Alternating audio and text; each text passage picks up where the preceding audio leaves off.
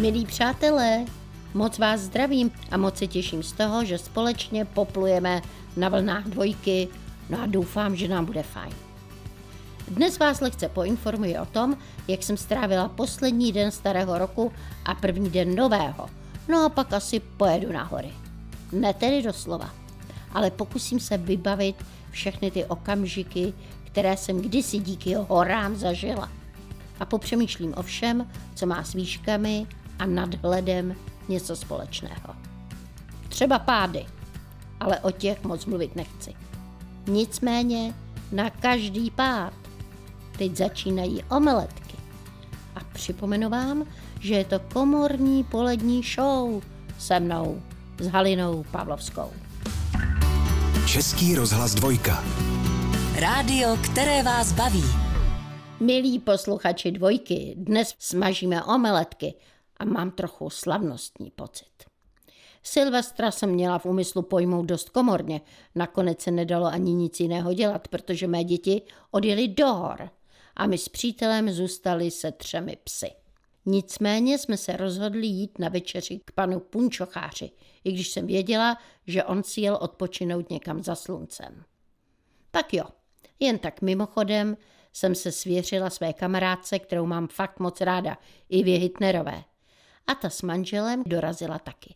A dali jsme si guláš a řízek a ten byl velký jako sloní ucho a byl z telecího masa a pěkně se prohýbal. A myslím, že mi dokonce chutnal víc než řízek u pana Figlmillera ve Vídni. No prostě moc jsme si pochutnali a moc jsme se nasmáli, protože jsme se bavili o nevěrách. A došli jsme k závěru, že když žena nežárlí, že je nejenom jako míč, který neskáče, ale její nežárlivost je určitým projevem apatie stáří. Doslova jsme svým partnerům řekli, až vám dovolíme flirtovat před našima očima, tak nejen, že vy budete netaktní pitomci, ale my, my už budeme opravdové báby. No ale zatím jsme ještě pořád mladé holky. A pili jsme víno s bublinkami a kolem desáté jsme se museli rozloučit, protože v Praze řachali rachejtle a i na Ivu čekala její fenečka. Jmenuje se Růžena a žila ve velikém nepohodlí tři roky někde u Prešova, než ji ochranáři zachránili.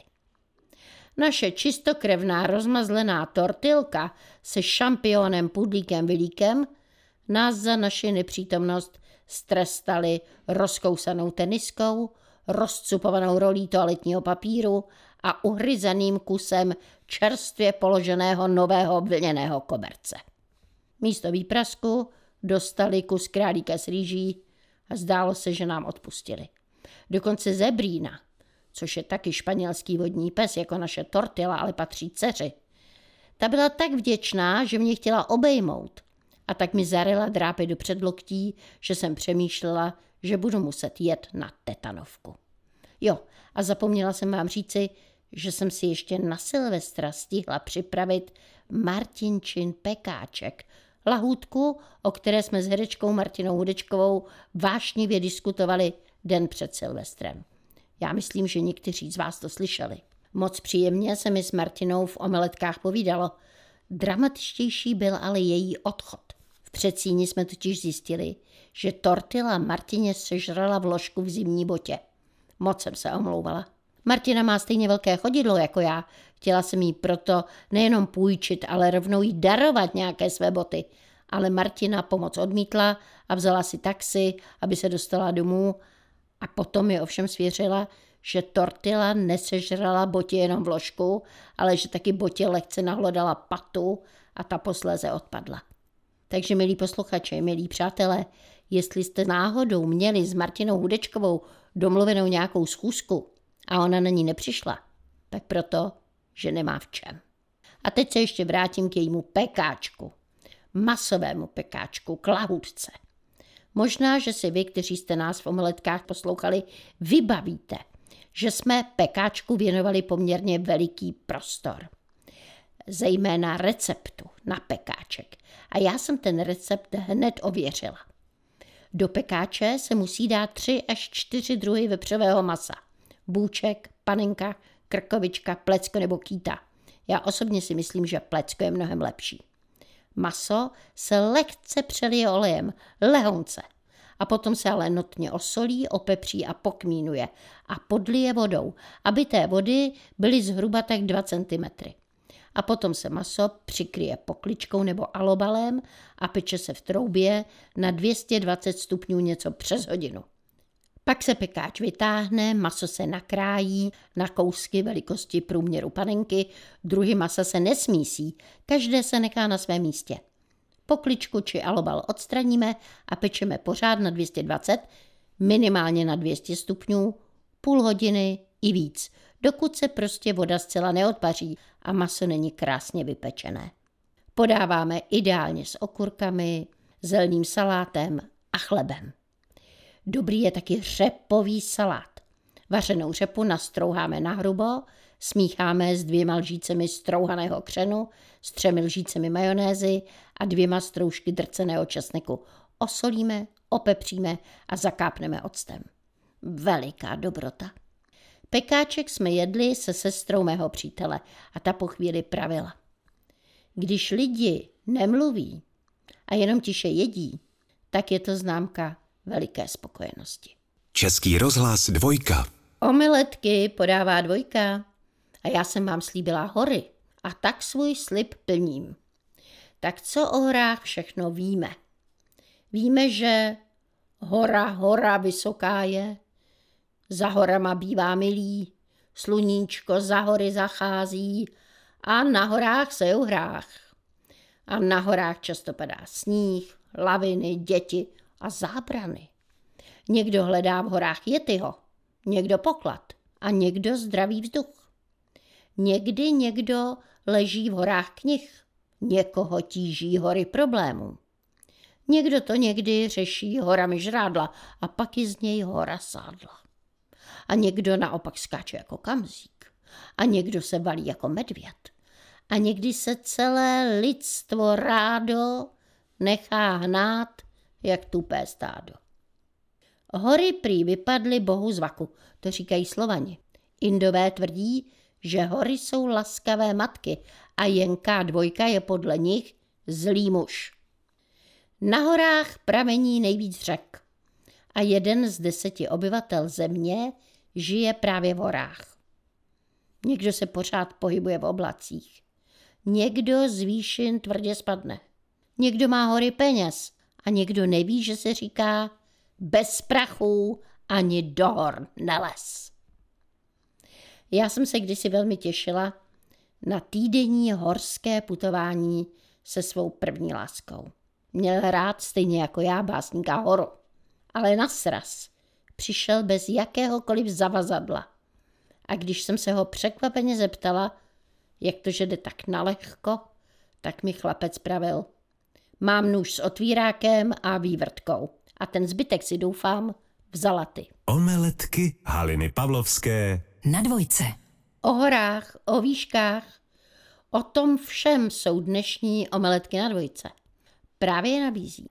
A já, když jsem zmínila výšku, tak se mi vybavil dialog, který jsem jednou vedla se svou dcerou. Tehdy měla před maturitou a tvářila se, že o další vzdělání rozhodně nemá zájem. A já jsem jí tvrdila, že vzdělání je důležité. A má dcera tehdy řekla, hele, všichni vysokoškoláci jsou kreténi. A já jsem namítla, ale já mám taky vysokou. A dcera na mě koukla a řekla, a co?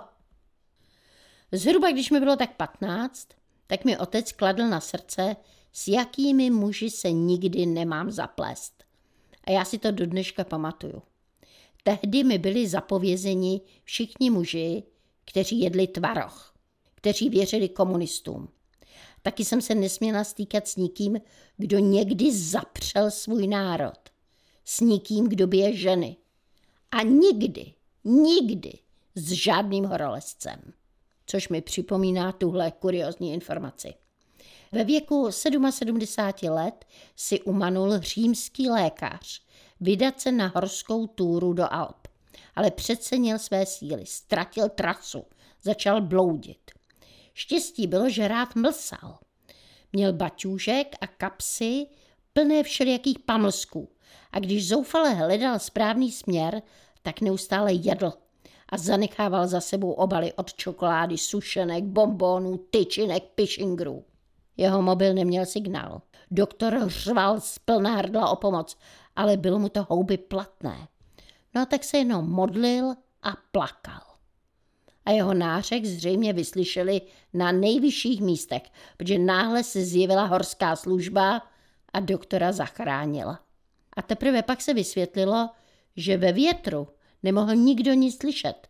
Ale za to si záchranáři z helikoptéry všimli zcela jasně, že někdo v chráněné oblasti hor dělá strašlivý bordel. Omeletky Haliny Pavlovské. V sobotu a v neděli v pravé poledne Na dvojce. Pan Miltner, který má rád macaté ženy, se chce oženit. Protože je slepý, dovolí mu, aby si svou nastávající ohmatal. Začne od hlavy. Pomalu postupuje po stále rozvinutějších tvarech, až se dostane do spodních partií. Tu se napřímí a dovolávaje se přítomných svědků zvolá Je to pořád ještě Sára? Je. Skvělé, beru. Omeletky posloucháte, milí přátelé. A tenhle vtip jsem vám řekla proto, že dává určitou naději i těm ženám, které nepodlehly modním trendům ani dietám a jsou stále pěkně v buclatém květu. Omeletky jsou dneska na téma hor, výšek, vrcholů i pádů. A taky pochopitelně nelze se nezmínit o novém roce. A já vám spíchou oznamuji, že stejně jako v loni, i letos vás čekají posluchačské příběhy. A hned teď vám přečtu text, který mi poslala posluchačka paní Jaroslava Urbanová. Její příběh má název Pokušení. Stoupající ceny benzínu, ale vlastně všeho, mě tak trochu donutili jezdit častěji MHDčkem. Je to v podstatě i pohodlnější. Žádné výjíždění z garáže, musím couvat, což mi moc nejde a nemám couvací kameru. Žádné parkování, které je noční můrou, zejména pro obyvatele Českých Budějovic, ale asi nejenom pro ně. Nakonec rozhovory v MHD dokreslují stav naší společnosti.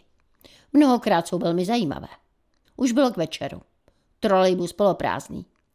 Přede mě si sedl prošedivělý pán, takový ten modně oblečený, interesantní, příjemně navoněný. Téměř dokonalý střih vlasů. Až na jednu chybičku. Vzadu na temeni mu stála čupřina a nebylo to typem účesu. Prostě přeležené. Já to mývám také, ale ještě umocněné tím, že se mi zvláště po ránu vytváří vzadu na hlavě placaté kolečko. A pokud jsou mé barvené vlasy trochu odrostlé, je to bílé kolečko v hnědém poli. Prostě takový větrník. Pán měl jenom malý větrníček. Najednou se mi zachtělo to udělat.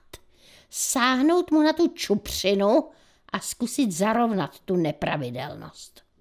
Určitě se nedíval druhým zrcátkem, jak vypadá jeho účes zadu. Naplivnout a zatočit, říká jedna známá kadeřnice. Co pak by na to asi pan dokonalý říkal? Nechápavě by se otočil. Mohla bych dělat jakože nic. Nebo se na něj milé usmát.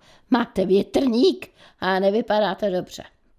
Starejte se, jestli vy nemáte větrník. Bohužel mám. Nebo potřebujete něco, mladá paní? Jo, ta mladá paní, ta by se mi líbila. Zasnila jsem se. Mohla bych reagovat. Chtěla jsem vám upravit již tak dokonalý střih. No a pak jsem se z představ vrátila do reality a udělala to. Cvrnkla se mu do té ježatiny. Vlasy se moc nepohnuly a on taky ne. Co pak? Že by to necítil? No tak znova. Teď už jsem opravdu znatelně rozkývala zježené vlasy. Otočil se a já mu konečně pohledla do obličeje. Tvářil se trochu naštvaně. Chcete něco, dámo? No to dámo, bylo pronesené trochu výhružně. Máte na vlasech nějaké smetí? Špitla jsem. Najednou mě ta rozvernost opustila. Zavrtěl hlavou ve smyslu, no ty jsi fakt nějaká praštěna. a otočil se zpátky.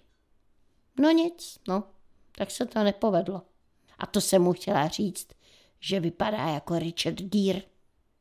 No tak má smůlu a větrník na hlavě. Příští stanici jsem vystoupila a ve dveřích jsem se ještě ohlédla. Zíral na mě.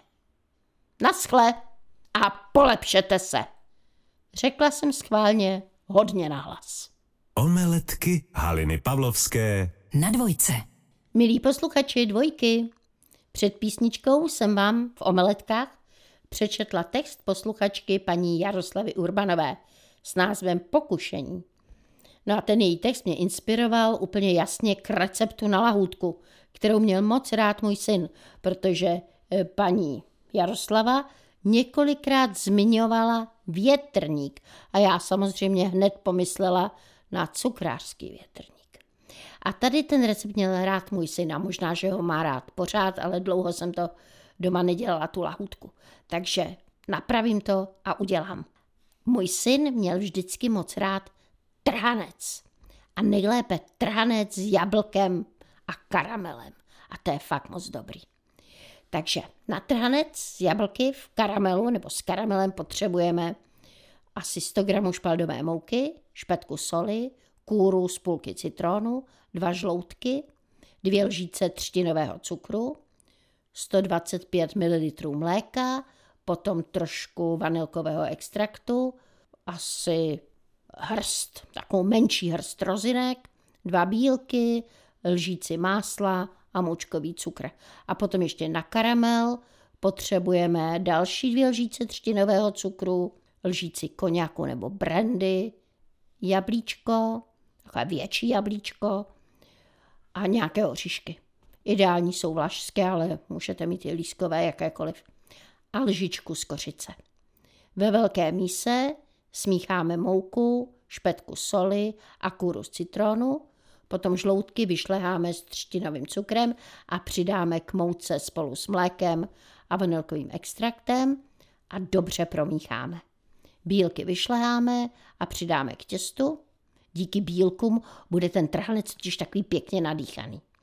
A potom na větší pánvi rozpustíme máslo, vylijeme na pánev těsto, přiklopíme pokličkou, to je důležité, a na středním plameni necháme přibližně 5 až 7 minut, dokud prostě nebude možné to těsto otočit. A potom těsto opečeme i z druhé strany. A na zvláštní pánvi rozpustíme třtinový cukr, ty další dvě lžíce a vytvoříme si karamel. Jablíčka, nebo jablíčko vlastně jedno stačí, zbavíme jadřince a spolu s oříšky přidáme ke karamelu. A potom zalijeme brandy nebo koněkem, přidáme skořici a všechno promícháme. A když se to bude moc lepit, tak přidáme trošku vody.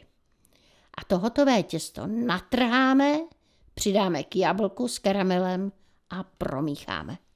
No a šoupeme na talíř a zasypeme ještě trošku, aby to hezky vypadalo moučkovým cukrem. No, trhanec jablky v karamelu to není obyčejné jídlo, to je prostě báseň. A já jsem si na jednu básničku teď vzpomněla. Napsal ji Edward Lear a souvisí s naším dnešním tématem hory. Tak poslouchejte. Jednomu starému dětkovi v peci zdály se v noci tak nechutné věci, že aby nespal, tak se raději předspal chutnými koláči. Ten dědek v peci. Omeletky Haliny Pavlovské Na dvojce.